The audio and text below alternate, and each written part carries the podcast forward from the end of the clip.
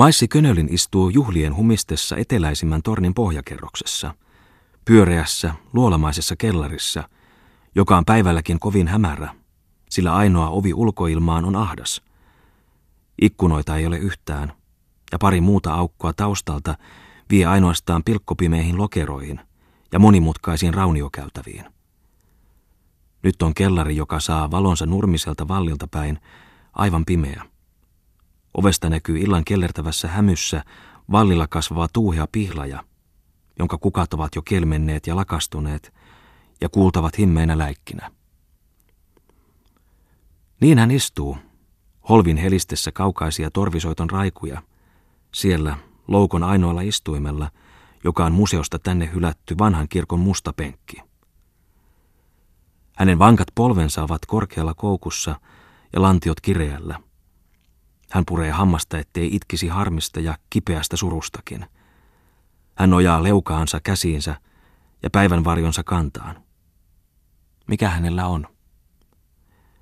Sattumalta ja huomaamatta, minne meni, kiukuissaan hän on tänne joutunut.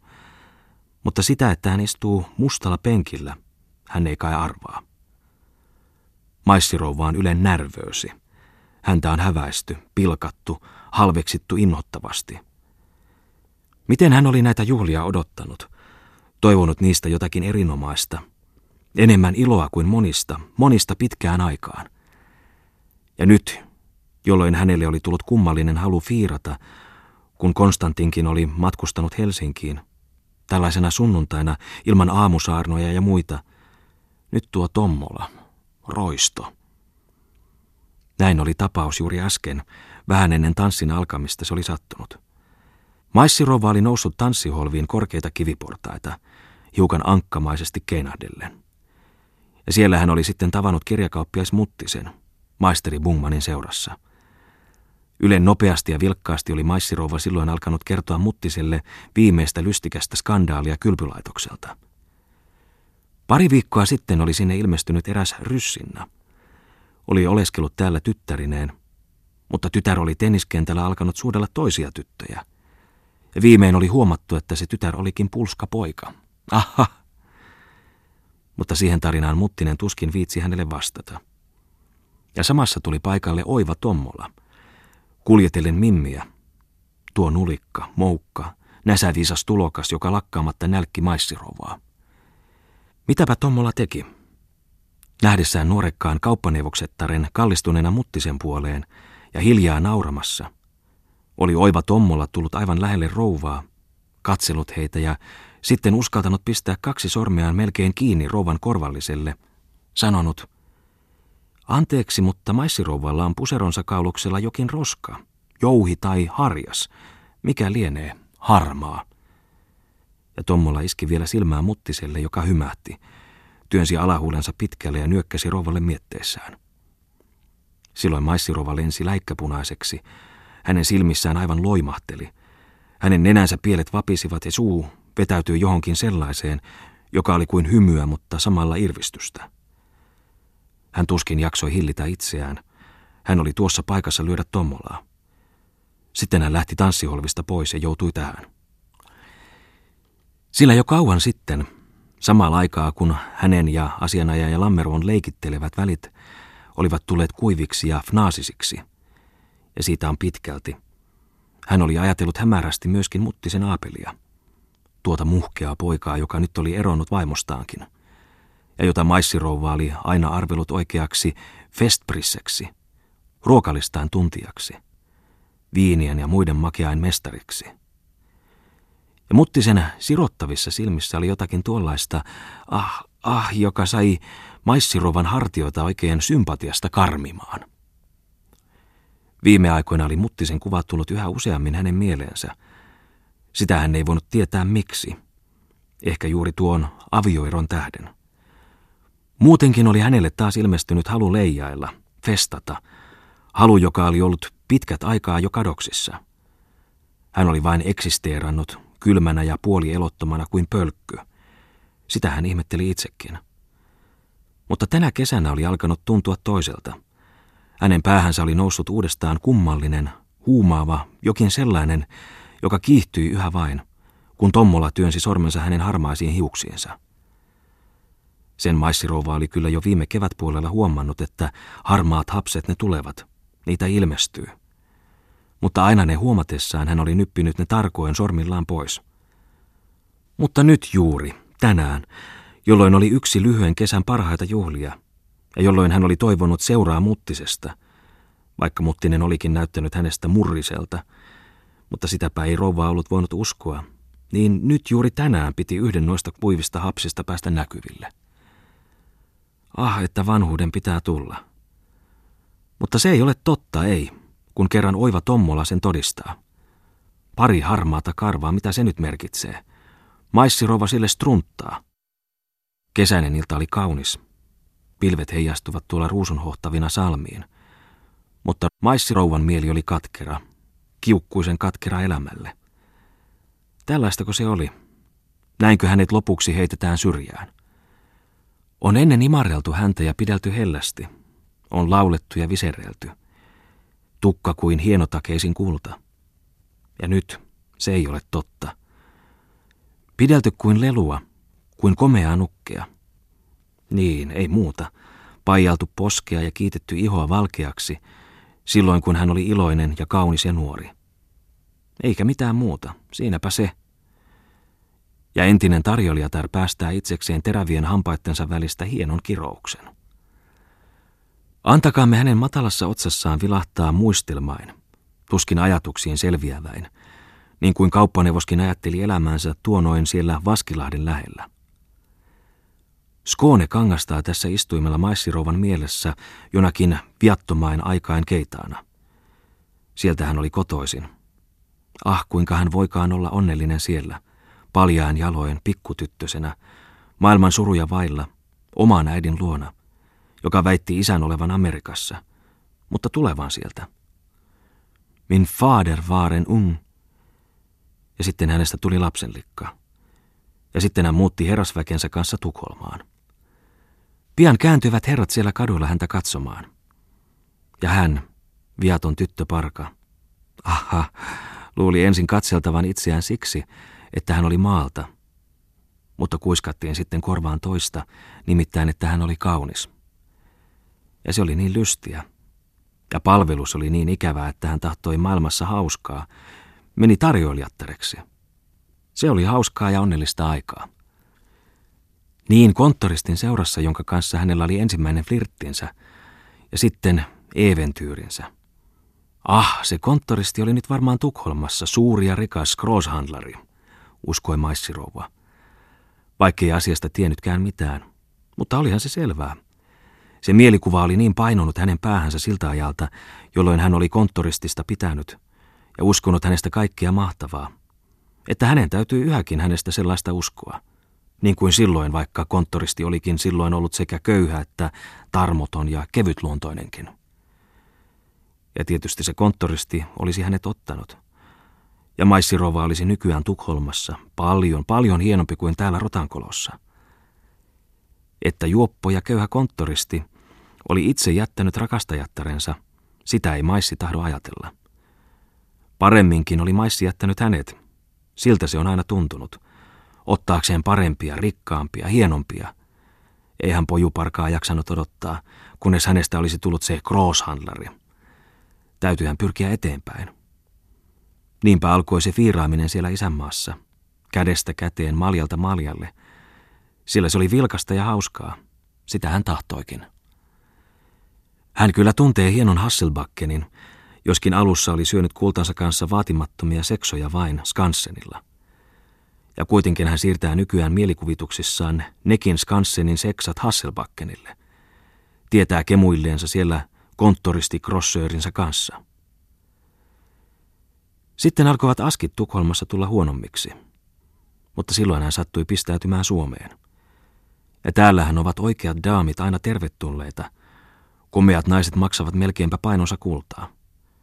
Nämä monguulit, isoine käsineen ja julmine kulmineen – Tekeepä heidän mielensä kiikutella ruotsalaista jenttaa sylissään. Viipurista ravintolasta hän tuli tälle seudulle, Adlerille emännöitsijäksi, tai paremminkin seuraksi, määräämään kaikesta tehtaan talossa. Ja kaikkea, kaikkea Adler hänelle antoi. Sillä raha-asioissa Adler on jäänyt hänen mieleensä ulkonaisen hienouden ja polityyrin esikuvana, jota hän on sitten aina vetänyt tarvittaessa Konstantiinille stiilisen herran malliksi. Mutta muuten oli Adler niin kuin kaikki miehet nyt kerran ovat. Kenestäkään naisesta hän ei oikein pitänyt, nautinnoista vain. Pelkkää laskelmaa. Sinä olet kaunis, minä maksan, sillä hyvä. Ja sitten Adler hylkäsi hänet Könöselle, hänet ja Svean. Mailis ei ollut oikeastaan Adlerilta mitään erikoista toivonutkaan, mutta kuitenkin lienee hänessä piillyt joitakin toiveita, koskapa hän ensin niin kauheasti raivostui, kun huomasi nämä Adlerin aikeet. Adler alkoi kiitellä Könöstä, että hänestä paisuu kerran aika pamppu liikemieheksi. Ja sitten hän sanoi panneensa Mailisille rahaa pankkiin ja kehoitteli häntä sijoittamaan jotakin Könösen hommiin. Se tuo hyvän koron. Ja viimein vei heidät yhteen. Lopuksi vaati jyrkästi. Mikä auttoi Mailisia muu. Ja niin hän on maailman meno. Olisi voinut käydä paljon hassumminkin. Adler hommasi hänelle paitsi miehen, myöskin myötäjäiset.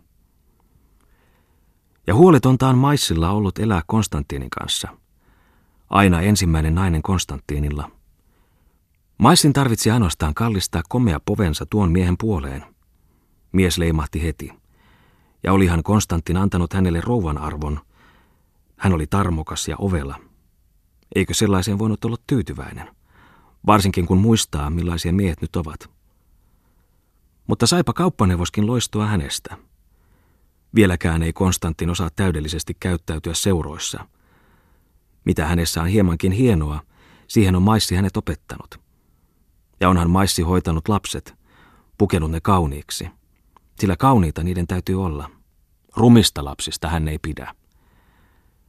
Mutta kun nyt Konstantin hyvistä puolistaan huolimatta oli se, mikä oli, niin ei Maissi voinut olla etsimättä vähän muutakin seuraa.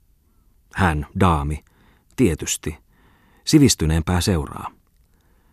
Ensin Maissi hankki sitä aivan suoraan.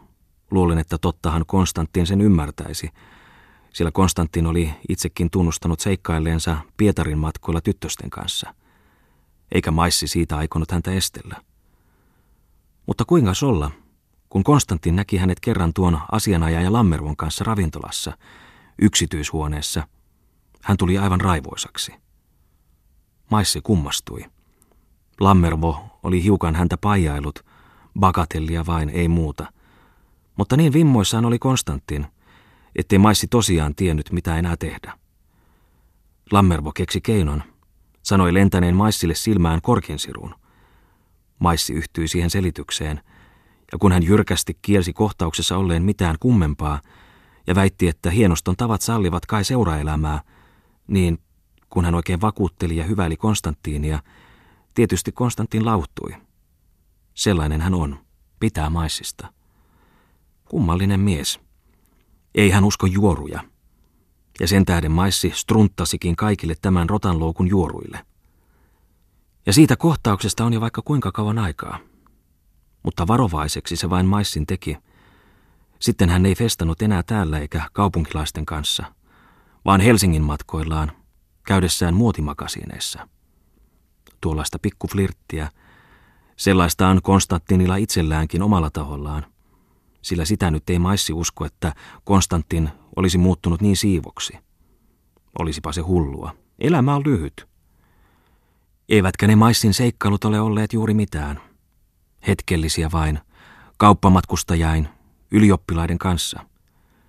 Kuitenkin maissia pöyristää, kun hän ajattelee, että jospa Konstantin tietäisi, millaisia ne ovat olleet. Vaikka ne hänestä ovatkin bakatellia, hetkellisiä vain. Jos se sentään. Mutta ei hän niitä muistakaan. Ja kummallista, muutamaan vuoteen hän ei ole välittänyt niistäkään. Mutta nyt on halu elää jälleen kiihtynyt.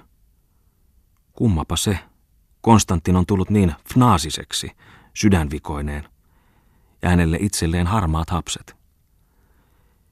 Tieto, että ne hänellä ovat jo näkyvät, kasvaa hänen ympärillään aivan pimeydeksi. Tunne vanhuutta vastaan nousee epätoivoksi. Hänen sydäntään polttaa – hän ei tiedä, mitä on ikänsä puuttunut. Nyt hän kavahtaa alas mustalta penkiltään pimeässä kellarissa. Hän oikaisee vartaloaan. Hän sivelee tunnustellen komeaa rintaansa. Musiikki kajattelee kaukaa ja valittaa holveissa. Siellä muut liehuvat valssissa vaaleana kesäyönä. Maissirova tahtoo näyttää, että hän voi saada vielä sekä muttisen että muita, jos tahtoo. Ah, koska muttinen ei hänestä välitä, niin mitä? Hänen mielensä tulee Falk. Viimeksi nähty siellä saarella huviretkellä, kädet levällään juosten solakkana ja notkuvana. Frakissa ja kiiltokengissä tuolla lavalla hän näytti äsken oikeinpa stiiliseltä. Ei tosin niin kuin vankka muttinen, mutta hänen silmissään on juuri jotakin sellaista. Ha ha ha. Nyt lähtee Maissi aivan päättäväisesti tanssiholvia kohti. Hänessä on varmuutta ja loistetta, ikään kuin jokin hohde käy läpi hänen ihonsa. Hänen silmissään on merkillinen kuulto. Isolla linnanpihalla hän kohtaa Muttisen ja Tommolan, joka on tietysti Mimmin rinnalla. Maissi hyökkää heti Mimmin luokse, iskee Tommolaan loimuavan katseen ja sanoo, missä Svea on? Tyttöjen täytyy jo mennä kotiin.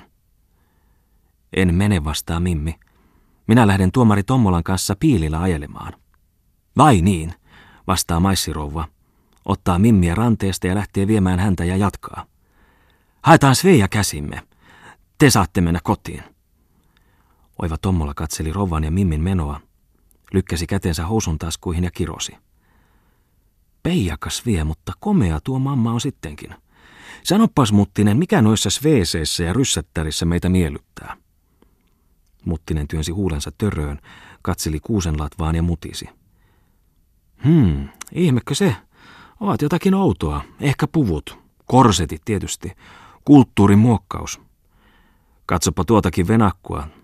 Tuollainen lakkapunainen huntu pään ympärillä. Kuin kupukyyhkynen. Saakeli. Ja meidän naiset tuolla tuota upseeria hakkailevat. Kiukutteli Tommola.